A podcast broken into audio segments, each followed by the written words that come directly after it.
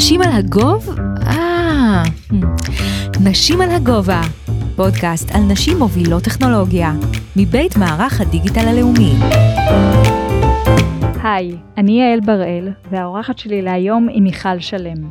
מיכל היא, וואו, מאיפה להתחיל. קורות החיים שלה כל כך עשירים ומגוונים, וכך גם הפרק הזה, שכל דקה בו הייתה מרתקת. מהשיחה שלי עם מיכל, שתכף תשמעו, למדתי שכדי לצמצם את הפערים המגדריים בעולם הטכנולוגי, אנחנו צריכים להתחיל בחינוך, כך שבסופו של יום נוכל לדבר על חברה מביאה חברה בהייטק, ולא רק על חבר מביא חבר. למדתי גם שכדי לייצר מרחב לשינוי, נדרש שיתוף פעולה ורתימה של כלל המגזרים, ציבורי, פרטי ושלישי. ושכדי לפתור את הבעיות הגדולות של העולם, עלינו קודם כל להתאהב בבעיה ולשהות בה. הייתה לנו שיחה מרתקת, ואני ממש מקווה שתהנו מהפרק הזה. בואו נתחיל. שלום לכן, מאזינות ומאזינים, לי קוראים יעל בראל, ואיתי היום באולפן אה, מיכל שלם. אז אה, מיכל, איזו זכות לארח אותך, כיף שבאת. איזה כיף להיות פה יעל, ותודה רבה שאת מארחת אותי.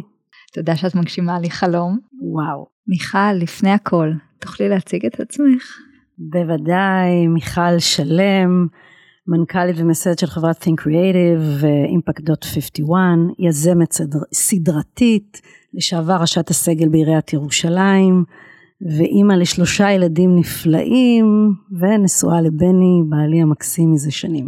מיכל, ככה ברשותך, אה, הביו שלך כולל המון סעיפים מרשימים ותפקידים בכירים ותארים, אבל אני רוצה להתחיל מהישג פחות מפורסם שלך. הבת הראשונה במגמת אלקטרוניקה ברמת השרון. זה נכון? האמת שלגמרי נכון, לגמרי מפתיע גם למי שמכיר אותי, זה ככה תמיד שמבקשים פרט מפתיע שאף אחד לא יודע עליך, או עלייך לצורך העניין, אז זה, זה לגמרי זה.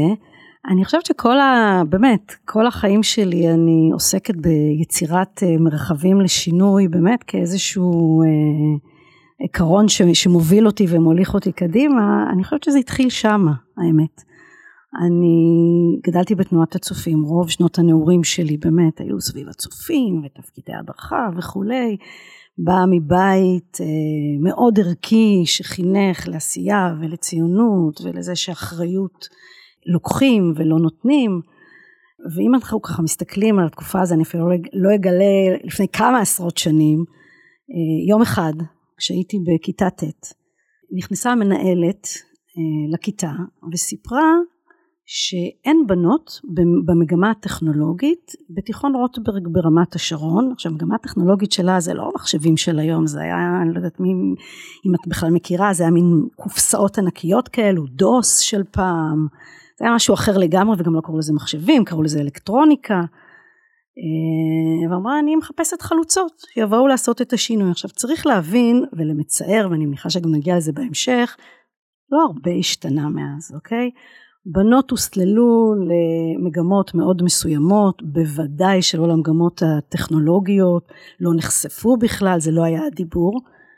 אבל כשבאה המנהלת ואמרה, תקשיבו, אני צריכה שלוש חלוצות לשנות מציאות, התגייסנו אני ועוד אה, שתי חברות מהצופים ואמרנו אוקיי מה זאת אומרת אין בנות? אנחנו נלך. את האמת לא היה לנו שמץ של מושג לא מה זה אלקטרוניקה ולא לאן אנחנו נכנסות. נכנסנו שלוש בנות לכיתה של 40 אה, בנים. אה, למגמת אלקטרוניקה.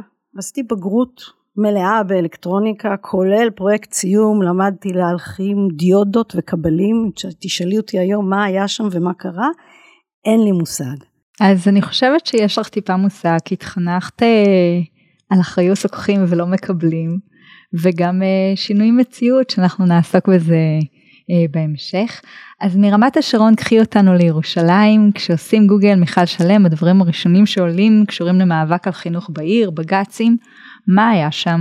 כשבני הבכור הוא נכנס אה, לחטיבה הצעירה אה, על שם דוד ילין בירושלים, החטיבה הצעירה הייתה בזמנו מגן טרום חובה עד סוף כיתה ב' והייתה סוג של אה, אמירה כזאת שלמעשה המקום שאליו אתה נכנס הרשות היא זו שקובעת אחר כך את נתיב החינוך של הילד שלך, היא מכתיבה לך, אוקיי?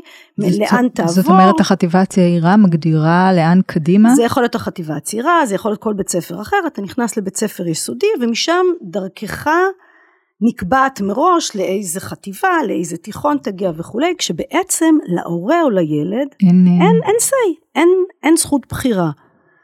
עכשיו, אה, אני, א', לימדו אותי עוד פעם מהבית לא לקבל אה, לא כתשובה ולערער ולשאול על כל דבר, ניסיתי להבין למה, אוקיי? ניסיתי להבין למה, מה, מה הסיבה.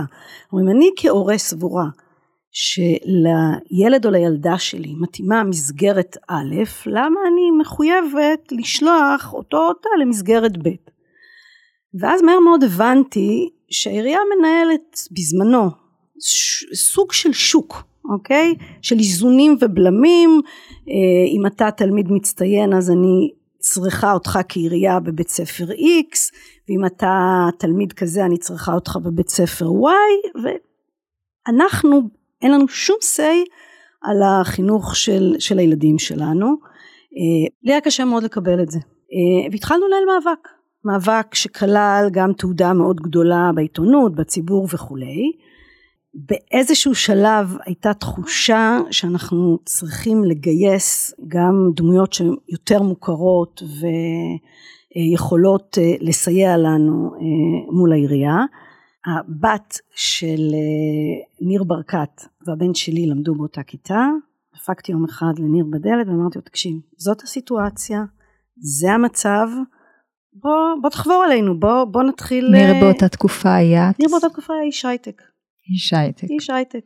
ניר אמר תקשיבי אני רוצה להבין, אני רוצה ללמוד ואם אני ארגיש שיש פה באמת אה, נושא ששווה להיאבק עליו, אני איתכם. אה, וכל, האמת שכל השאר זה כבר, ומה השאר זה היסטוריה. זה, זה היסטוריה. איך, אה, איך משם מגיעים עד לשכת ראש העיר? אה, זה חסר תקדים בעיניי. אני מניחה ששם נוצר החיבור עם ניר, אבל... אני מאמינה שחינוך זה המפתח לכל, אוקיי? חינוך זה התשתית וחינוך זה הבסיס, ואני מאוד מאוד שמחה שמה שהוביל אותי בסוף באמת לחיים הציבוריים, זה הסיפור של החינוך. אמ, וכשהתחלנו לנהל את המאבק על החינוך בירושלים, את יודעת, זה כמו שכבות, זה כמו בצל שאתה מתחיל לקלף, ואתה מתחיל לגלות את, את החולאים ואת הכאבים ואת ה, את כל מה שבעצם קורה בעיר המופלאה הזאת שקוראים לה ירושלים. עכשיו ירושלים, כשאת חושבת על זה, היא צריכה להיות ככה היהלום שבכתר, אוקיי?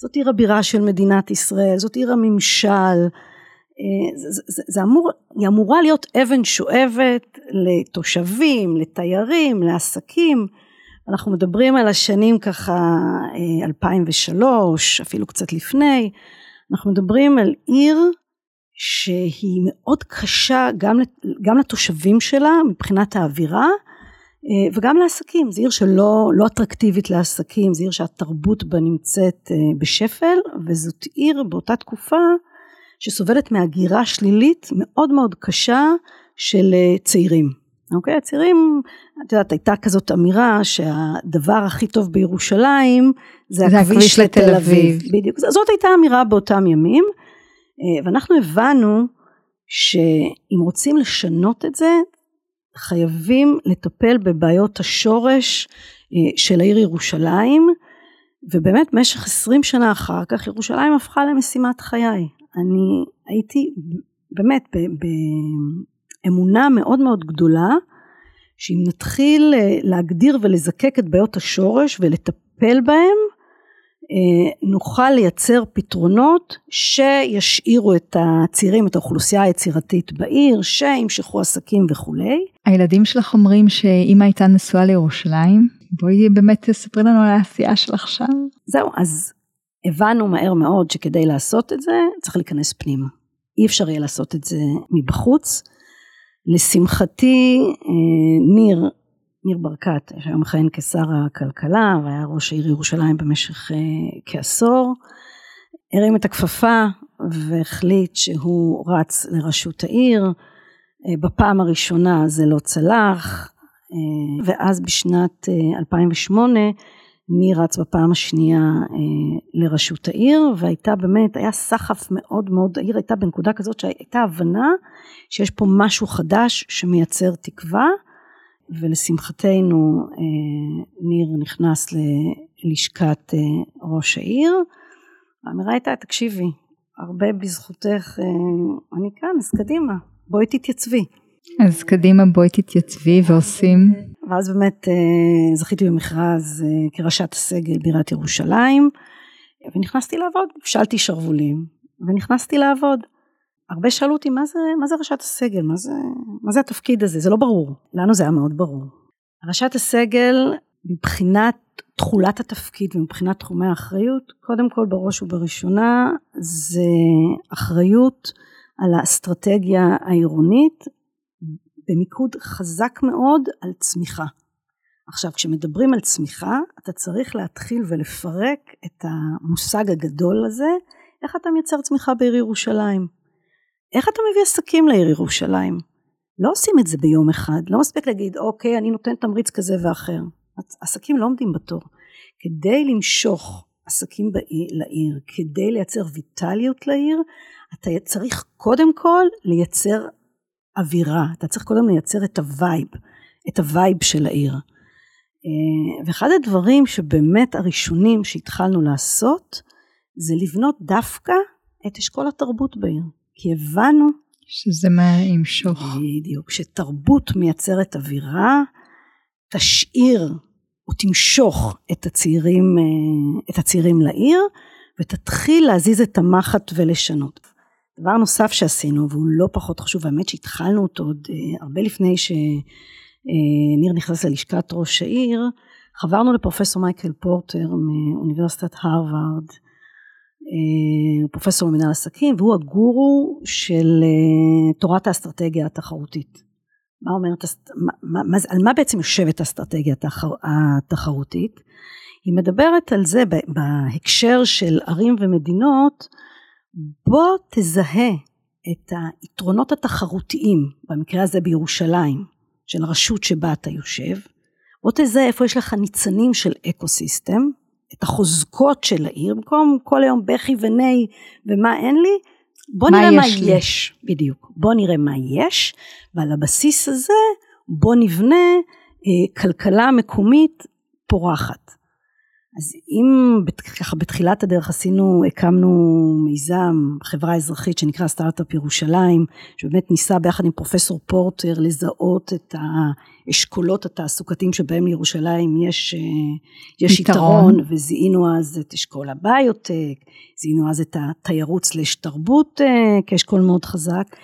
כשנכנסנו ללשכת ראש העיר, אימצנו את העקרונות האלו והתחלנו לבנות את האשכולות, מצד אחד את אשכול ההייטק והביוטק, מצד שני את האשכול של התיירות, שישב חזק מאוד עם החיבור אה, סביב, אה, סביב נושא התרבות, אבל לא פחות חשוב, לא הזנחנו לרגע את נושא החינוך כתשתית אה, לבנייה וחיזוק של הון אנושי בעיר ירושלים. ובאמת אגב, בהתחבר למה שסיפרתי לך קודם, אחת הפעולות הראשונות שהובלנו בעיר ירושלים, בעיר ירושלים הייתה פתיחת אזורי הרישום בעיר. היום לשמחתי, אה, אני כבר לא שם אה, אלו שנים, אבל היום לשמחתי אזורי הרישום בירושלים פתוחים, וכל הורה יכול לבחור את בית הספר שבו הילד או הילדה שלו לומדים, מה שמייצר תחרות בריאה בין בתי הספר, ובעצם ממריץ או מתמרץ כל הזמן את אה, מערכת החינוך המקומית להשתפר לאור עץ מדדים שקוף שבנינו ואני היום כהורה שרוצה לבחור את מוסד הלימודים שבו ילמד ילדי זה שקוף זה שקוף לגמרי. אז אני שומעת ממך ככה אה, אבנים גדולות שבהן אה, פעלתם, חינוך, תרבות, כלכלה, כלכלה בהקשר של, אה, בדגש על הייטק. אחרי התקופה בעירייה שינית כיוון לגמרי. כן וגם. כן וגם. כן אז וגם. אז ספרי לי קצת על המעבר מהמגזר הציבורי לפרטי. בסוף שנת 2018 אה, החלטתי אה, לעזוב את העירייה, אני חושבת שקדנציה של עשור זה יפה מאוד, ואנשים גם צריכים לדעת מתי לעצור ולהתקדם הלאה. והחלטתי לקחת את היכולות והמיומנויות שפיתחתי סביב הסיפור של אה, אסטרטגיה תחרותית, גם לסקייל של מדינת ישראל, אבל לא פחות חשוב, לסקייל הגלובלי, מה שנקרא טיימס 10, זאת אומרת לנסות ולייצר את ההשפעה בקנה מידה הרבה יותר גדול. עכשיו בכלל אני, אני אה, כמי שמתמחה באסטרטגיה תחרותית וחשיבת מערכות, באה ממקומות שעוסקים הרבה בהקשה מתחום לתחום. אז רגע למאזינים, אסטרטגיה תחרותית במילה. אסטרטגיה תחרותית לוקחת את החוזקות והיתרונות זה יכול להיות של מקום, זה יכול להיות של מדינה, זה יכול להיות של תחום, ובונה עליהם את היכולות ואת המרחבים. אוקיי? אני אתן לך דוגמה. בירושלים למשל, זיהינו שיש לנו אשכול מאוד חזק של אוניברסיטאות, של אה, בתי חולים ושל כוח אדם שעוסק בתחום. זאת אומרת, יש לך תשתית שעליו, שעליה את יכולה בעצם לבנות תעשייה שלמה, בין אם זה ביוטק ובין אם זה הייטק, אוקיי? אותו דבר תיירות. תיירות בירושלים, יש לך אתרים היסטוריים, יש לך אה, מורשת, יש לך אוניברסיטאות שמייצרות כוח אדם מיומן, כשאת מחברת את כל הדברים האלו, את יכולה לבנות תעשייה שלמה אה, שמייצרת גם כלכלה, הלוא בסופו של דבר, מה את רוצה לעשות? את רוצה לייצר כלכלה פריחה. מקומית, כן, פריחה שתניע, צמיחה, כן, צמיחה שתניע את, ה, את הגלגלים. אז לקחתי באמת את הניסיון המדהים הזה שעשינו בירושלים, וביחד עם גורמים נוספים אה, הקמנו מיזם שנקרא ישראל צומחת, לפיתוח של אשכולות תעסוקתיים תחרותיים בפריפריה. וגייסנו שוב את פרופסור מייקל פורטר, עשינו אנליזה מאוד יסודית של אשכולות התעסוקה התחרותיים בצפון ובדרום, זיהינו כמה דברים מקסימים שלשמחתי היום ממש פרוחים, כמו למשל אשכול הדזרטק בדרום, מה זה דזרטק? זה כינסנו ביחד את הדברים שבהם הדרום חזק ומתמחה, אפרופו שאלתך לגבי אסטרטגיה תחרותית, חקלאות מדברית, תיירות מדברית, אנרגיה סולארית, אלו דברים שאת יכולה לראות אה, ניצנים אה, של אשכול של eco system בדרום, דברים שבעצם את יכולה לייצא החוצה, אוקיי? גם, ל, גם לקהילה העסקית הגלובלית. ונבנה אשכול שלם סביב הסיפור הזה, טבענו לו את השם DeserTech, שהיום אם תסתכלי הוא, הוא פורח. מי השותפים באשכול, אה, מיכל? היום באשכול ה DeserTech שותפות, שותפים קודם כל השחקנים המקומיים, בין אם זה הרשויות, בין אם זה סטארט-אפים וכל מיני אקסל, יש את אי נגב, כל מיני אקסלרטורים, יש את המו"פים. ולא פחות חשוב, יש גם קרנות שנכנסו פנימה, כמו קרן מיראז' ונוספות, שבעצם מתכללות ועוטפות את האקוסיסטם אה, כולו, וזה אגב, זה POC מקסים. אחרי שהקמתי את אה, ישראל צומחת, הייתה לי תחושה שאפשר עוד, אפשר הרבה יותר. ואני כמי שמאמינה שאתה תמיד צריך uh, לעטוף את עצמך באנשים עם ככה עם אנרגיה טובה, באנשים ש... או בנשים שכיף לך uh, לעבוד איתן uh, ו... ויש גם דינמיקה של צמיחה uh, הדדית, אני בכלל חושבת שכש... ולא רק קלישאה, אני לא אוהבת לעבוד לבד, אני חושבת שכשהולכים ביחד מגיעים הרבה יותר רחוק סינרגיה. סינרגיה, חברתי לשותפה מדהימה, מיכל לבנטל אנדרסון, וביחד הקמנו אה, את uh, Think Creative, שזאת חברה שעוסקת בפיצוח של uh, אתגרים מורכבים, אבל אתגרים שיש להם אימפקט.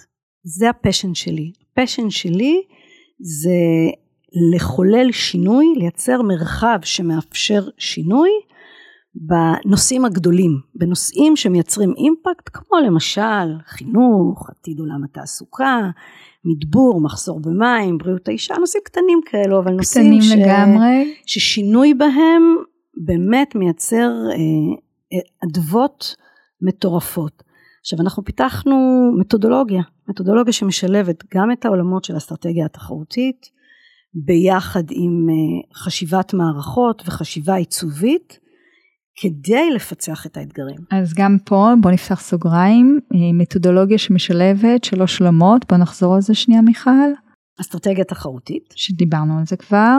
חשיבה עיצובית, שזה ה-design thinking, ובמילה גם כאן לקהל המאזינות ומאזינים שלנו. חשיבה עיצובית שמה בעצם את האדם במרכז. בסוף אנחנו מתכננים פתרונות למול אתגרים אמיתיים ואנשים אמיתיים. בסוף מישהו צריך להשתמש בפתרון שאותו ייצרת, ואם אתה לא מייצר אמפתיה מתחילת התהליך לצורכי המשתמש, כמעט, לא כמעט תמיד, אבל חלק גדול מהמקרים, אתה תייצר פתרון לבעיה הלא נכונה. אז בכלל חשיבה עיצובית היא תמיד מתחילה מהשלב של אמפתיה, ממשיכה לשלב של הגדרת האתגר. הגדרת הבעיה, הגדרת לא האתגר, לא הצורך אולי, נכון, לזיקוק הצורך. זיקוק הצורך, אנחנו תמיד אומרות, קודם כל, צריך להתאהב בבעיה. אם אתה לא מתאהב בבעיה ובאתגר, יהיה לך קשה מאוד לפצח אותו. הגדרת את האתגר, זיקקת אותו, תתחיל לעסוק ברעיונאות, לחפש פתרונות, תבנה prototype, תבחן אותו, וכמעט תמיד תחזור להתחלה, מכיוון שתמיד יש פיבוטים, זה כמו ביסלי, אוקיי? אנחנו מנסים משהו, זה לא תמיד תואם, אנחנו חוזרים אחורה, עד שבסוף אנחנו יושבים על הבעיה המדויקת ועל הפתרון המדויק. והדבר השלישי, מיכל, אה, חשיבת מערכות, תוכלי להסביר? בוודאי. סטיבן הוקינגס אמר שהמאה ה-21 מאופיינת במורכבות. היום כדי לפתור אתגר, אתה חייב, או את חייבת קודם כל, לראות את המערכת ההוליסטית שבתוכה האתגר או הבעיה יושבים. אתה לא יכול להסתכל רק על הצ'ופצ'יק של הקומקום, אתה חייב להסתכל על המכלול. על המכלול, אתה חייב, אתה חייב למפות את השחקנים השונים, ולא פחות חשוב מלמפות את השחקנים השונים, גם להבין מי לא נמצא ואת מי אתה צריך להביא פנימה. אנחנו, אנחנו לא בוואקום. אנחנו לא בוואקום, ואתה תמיד צריך להסתכל בעצם על שלושה ממדים, על אה, אנשים, על אה, תהליכים ועל מקומות. רק אחרי שאתה ממפה את שלושת הרבדים האלו, אתה מצליח להבין... מקומות במובן הגיאוגרפי? places. זה יכול להיות במובן הגיאוגרפי. אני אתן לך דוגמה. אם את רוצה למפות היום את אה, מערכת החינוך, כשאת ממפה מקום, זה יכול להיות המקום הפיזי הכיתה, אבל, אבל מקומות זה גם היום העולמות הווירטואליים, כי היום מקור הידע הוא לא רק אצל המורה והוא לא רק בכיתה, נכון? הוא נמצא במקומות אחרים. אז כדי להתחיל למשל ולפתור את אתגר החינוך, בלי שאת ממפה את כל השחקנים בשלושת הרבדים האלו ואת הקשרים ביניהם, זה לא פחות חשוב. את הקשרים ביניהם וההקשרים ואת נקודות החיבור, קשה מאוד לצאת אה, לפתרונות. האם אה, אפשר לייצר שינויים גם מחוץ לעולם הציבורי? שאלה מאוד מעניינת. את יודעת, כשאני עזבתי את uh, עיריית ירושלים, היו ששאלו אותי ככה מבין חבריי הטובים, איפה תמצאי עוד מקום כזה מעניין? כי האמת שירושלים בעצם זה מיני קוסמוס של כל מה שקורה במדינת ישראל. ונגעתי שם כמעט בכל דבר אפשרי מיחסי ממשלה כנסת, פילנטרופיה, גיוס כספים לעיר ירושלים, אסטרטגיה, סוגיות ביטחוניות, מישהו זורק אבן בירושלים ווואו משהו קורה.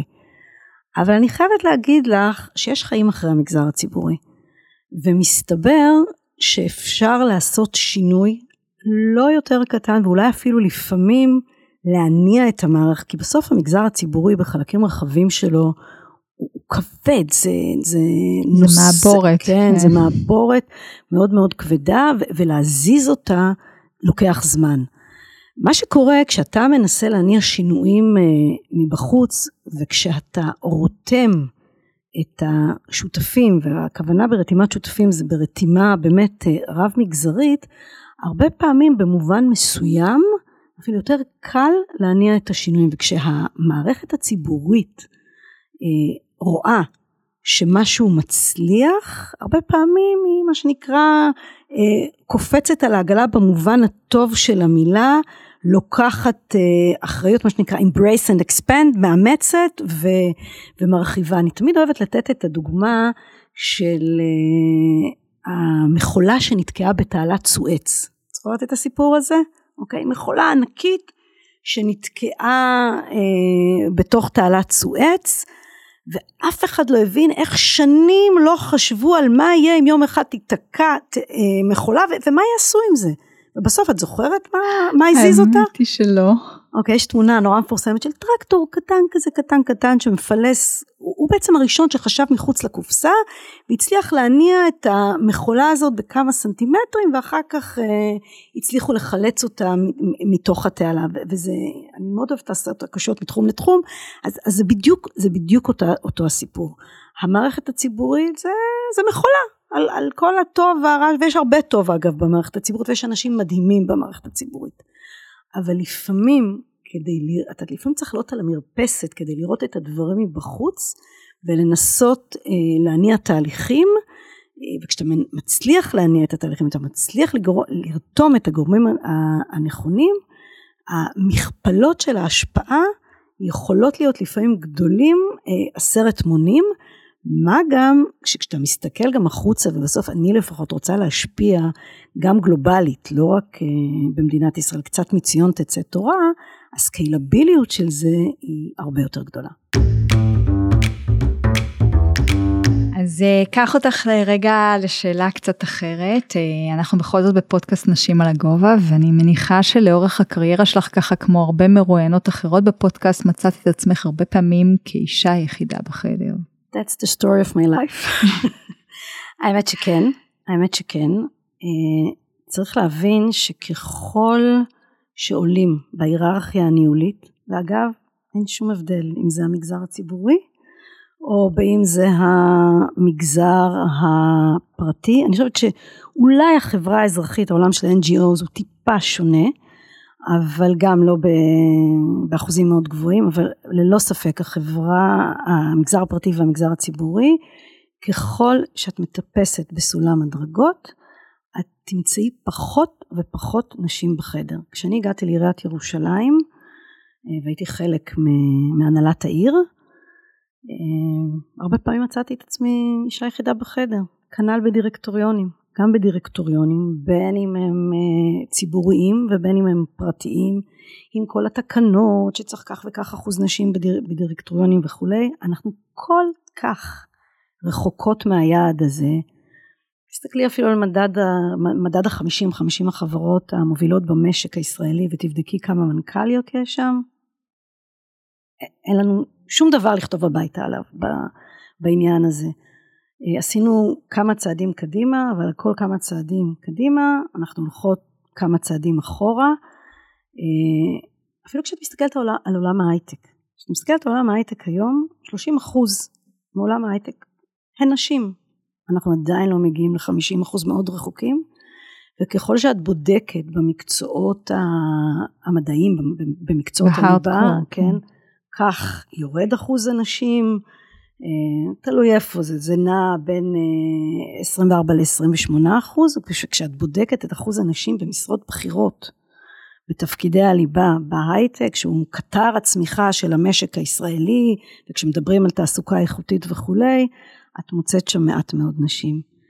גם כשאת מסתכלת על אחוז ההשקעות במיזמים שמובלים על ידי נשים, פחות מ-4%. פחות מ-4%, כשאנחנו 51% מהאוכלוסייה. אנחנו כל הזמן צריכות לזכור את זה.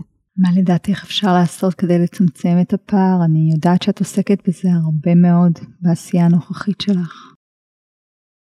אני חושבת שנדרשת עשייה בהרבה מאוד, בהרבה מאוד רבדים. קודם כל, ואני חוזרת לחינוך, עוד פעם, הכל מתחיל בחינוך. אם אנחנו לא נחשוף נערות צעירות לכלל האפשרויות שפרוסות בין, לפניהן, אוקיי?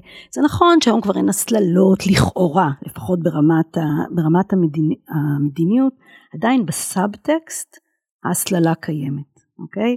אנחנו רואים את זה. יש פחות בנות שנמצאות uh, במגמות טכנולוגיות. אני, לכבוד המשדר הזה, עשיתי בדיקה, נורא עניין אותי מה קורה היום בתיכון רוטברג, ברמת השרון, בהקשר של uh, מגמת מחשבים.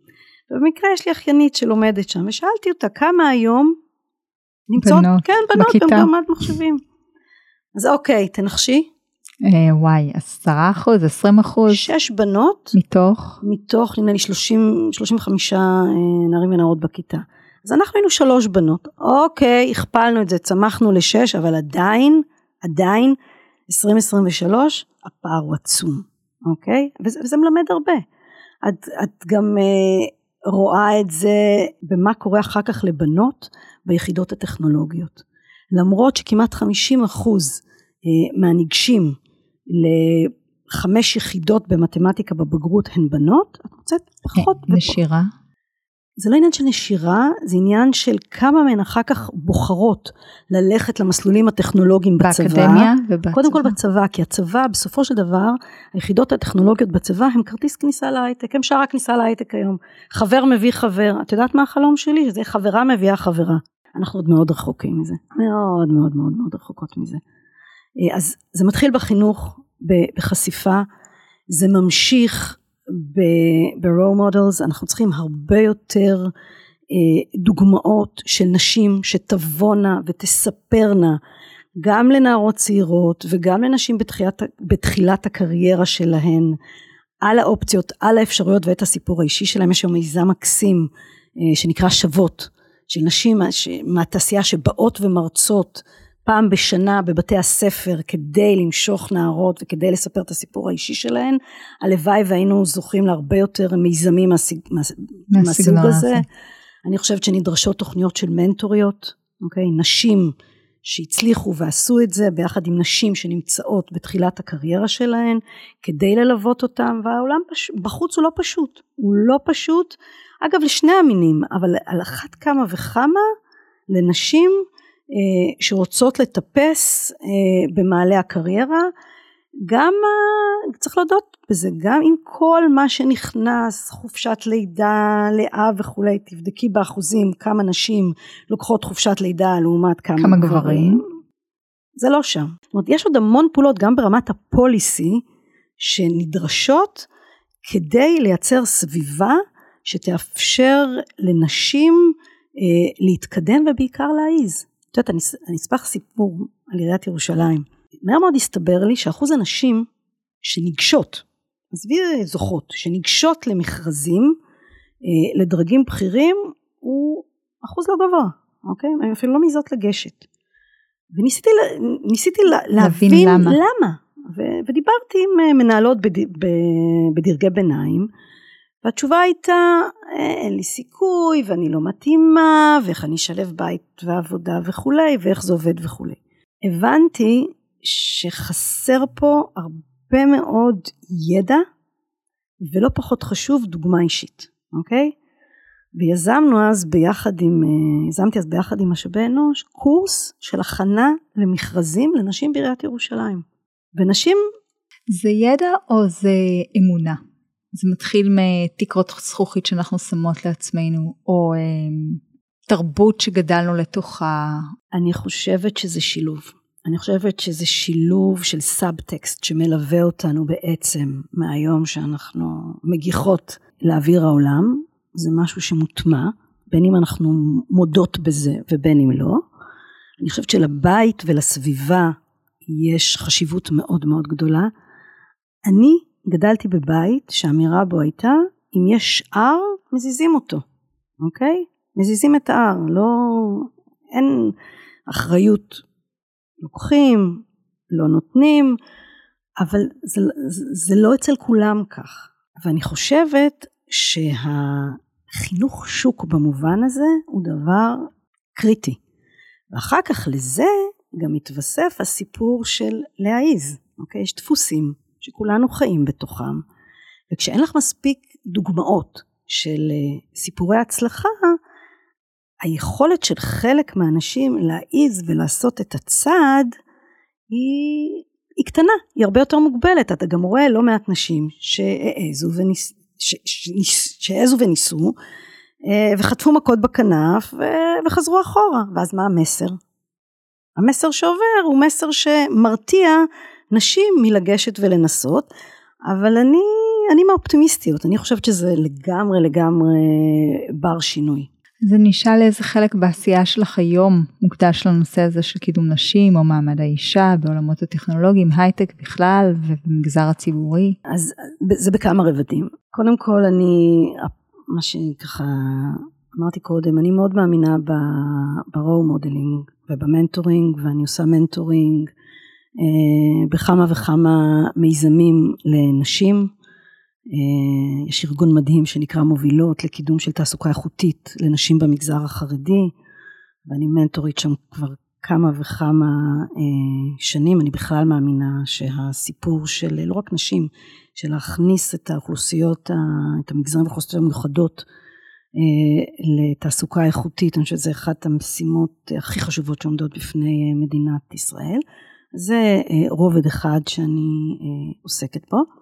הרובד השני זה באמת תחום החינוך, זה הסיפור של איך מייצרים שוויון הזדמנויות לנשים, וזה מתחיל בחינוך, מה אתה צריך לעשות כדי שזה יקרה, אבל אני אוהבת להתעסק בפרקטיקה. אוקיי? לגרום לדברים, אה, לגרום לקרות. לדברים לקרות. אה, לפני כשמונה חודשים, ביחד עם מיכל ושתי אה, יזמות נוספות, הקמנו מיזם שנקרא Impact.51, Impact.51, שזה הסטארט-אפ סטודיו הראשון בעולם לבריאות האישה. מה זה סטארט-אפ סטודיו תשאלי? אז אני שאלתי. אוקיי, אז סטארט-אפ סטודיו מתחיל בעצם משלב הבעיה. אמרתי קודם, אני, אני סבורה שכדי לפתור בעיות צריך קודם כל להתאהב בהם. להתאהב בבעיה. כן, קודם כל לשהות בהם. ומי שצריך להגדיר את הבעיה זה האנשים בשטח, זה השותפים בשטח. אימפקט 51 זה מיזם שהולך בחמש שנים הקרובות להתמודד עם האתגרים הכי בוערים אה, בבריאות האישה. בריאות האישה זה תחום שסובל מחדשנות מאוד מאוד מאוד נמוכה, הרבה מאוד צרכים שלא קיבלו מענה, ושוק עצום. רק 51 אחוז מאוכלוסיית העולם. כן, אני אתן לך דוגמה, אה, האתגר הראשון שבו אנחנו עוסקים הוא אתגר גיל המעבר. בחרנו להתחיל איתו, מכיוון שמה לעשות, כל אישה. מגיעה לשם. מגיעה לשם, והחדשנות בתחום הזה היא מאוד נמוכה, הצורך הוא עצום, ויש גם השפעות דרמטיות על הכלכלה בארץ ובעולם, סתם אתן לך דוגמה, באנגליה מיליון נשים כל שנה פורשות ממעגל התעסוקה בגלל תופעות גיל המעבר שלא מקבלות uh, מענה וטיפול עם, וזה יוצר עומס מאוד מאוד גדול על, המשק, על, על, על המשק, כן, על המשק ב, באנגליה, עד כדי כך שהממשלה שם מינתה אה, שגרירה מיוחדת כדי לטפל אך ורק בנושא הזה.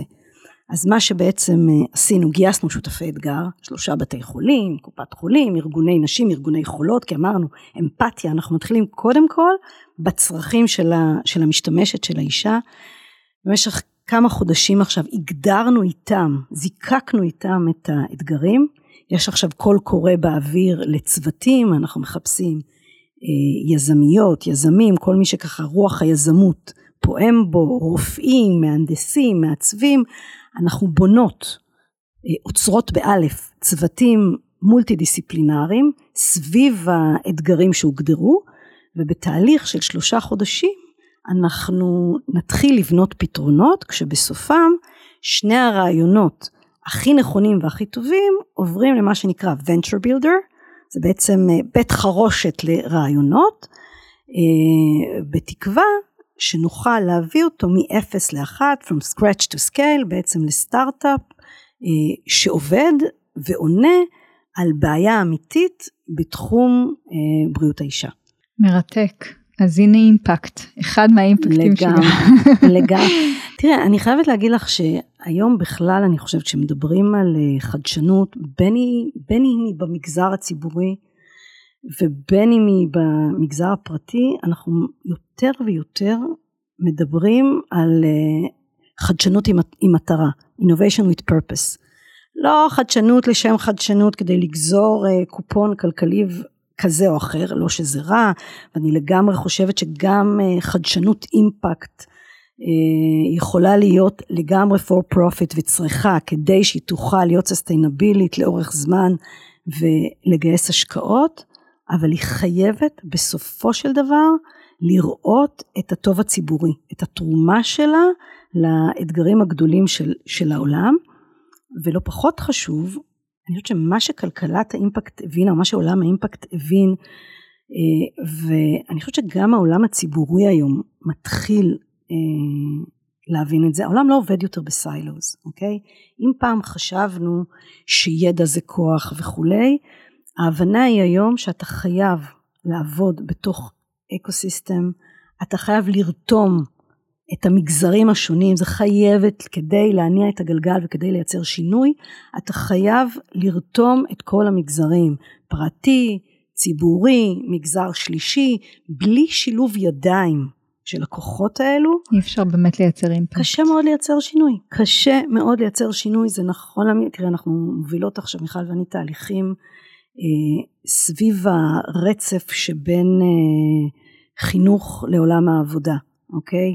או סביב הפערים שבין אה, ביקוש להיצע ההון האנושי. אין סיכוי לפתור את האתגרים האלו ולייצר דמות בוגר והון אנושי שמותאם לצורכי התעשייה מבלי שילוב ידיים של המגזר הציבורי, המגזר השלישי והמגזר הפרטי. ה ecosystem, ה ecosystem לא עובדים יותר ב silos, ה ecosystem חייב לעבוד ביחד כדי לייצר את הפתרונות הנכונים. מיכל, אה, אנחנו ככה אה, לקראת אה, סיום, ואני ביקשתי ממך להביא תמונה אישית שלוחדת רגע בזמן שהשפיעה עלייך, אז את רוצה להוציא אותה לרגע, שנתבונן עליה ביחד? אוקיי, okay, אז זה אבא שלי, דניאל לבנובסקי. מצולם כשהוא מנופף... מנופף בדגל ישראל, על הרמפה בבירקנאו אושוויץ. אבא שלי הוא ניצול שואה, אה, עם אה, סיפור אישי מאוד מאוד ייחודי, אבל אני חייבת לומר, לא בכדי בחרתי את התמונה הזאת, כי התמונה הזאת עבורי היא לא מסמלת שואה במובן הרגיל, היא מסמלת תקומה והרבה מאוד כוח ועוז, אוקיי? אצלי השואה לא באמת גרה בבית. האמירה של אבא שלי תמיד הייתה, אנו באנו ארצה לבנות ולהיבנות בה, בנייה. בנייה, החשיבות שלה כל הזמן הבנייה והנחת התשתיות אה, כדי להתקדם. אה, הסיפור של האחריות, הסיפור של אבא שלי בשעה הוא סיפור של מנהיגות ואחריות, של ילד שבאחת האקציות השאירו אותו למעלה כשכל המבוגרים אה, התחבאו במלינה והוא היה צריך להתמודד עם השוטר הנאצי שנכנס ולהגיד שהוא מסכן ונשאר לבד וכולם ברחו ועשה הצגה שלמה ובעצם הציל עשרים מבוגרים שהיו למטה אה, והתחבאו במרתף ובמלינה של ילד שלקח אחריות והעביר עם, עם סוס צולע אנשים מצד אחד של הגטו לשני ושל ילד שהגיע יתום, שאיבד את כל משפחתו ובנה את עצמו ובאמת משפחה לתפארת מאפס לאחד, אה, בלי להתבכיין ובלי להתמסכן, אלא באמת כל הזמן להסתכל קדימה, קדימה. ולחתור למצוינות ולהזיז את הערים, ממש להזיז ערים, אבל לא פחות חשוב, ללמד אותנו ללמד אותנו להסתכל בעיניים אמפתיות, חומלות ואנושיות על כל מה שקורה סביבנו, לא להתרכז רק בעצמנו. ואני חושבת שהעיסוק שלי היום, אה, גם סביב האתגרים וגם בעולמות של האימפקט, שאובים משם. יש לי אבא שהוא ניצול שואה, אימא שהיא צברית שורשית, ילידת עמק יזרעאל, כשההורים הם ממש מבוני עמק יזרעאל, מושב בית שערים.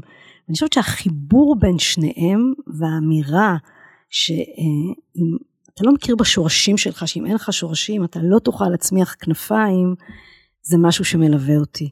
התמונה הזאת, זה מסע שעשינו, אה, אחותי אני ואימא שלי עם אבא שלי אל מחוזות האופל לפני כמה וכמה שנים, ואבא שלי צועד על הרמפה עם שתי הבנות שלו ואימא שלי לצידו בראש מורם.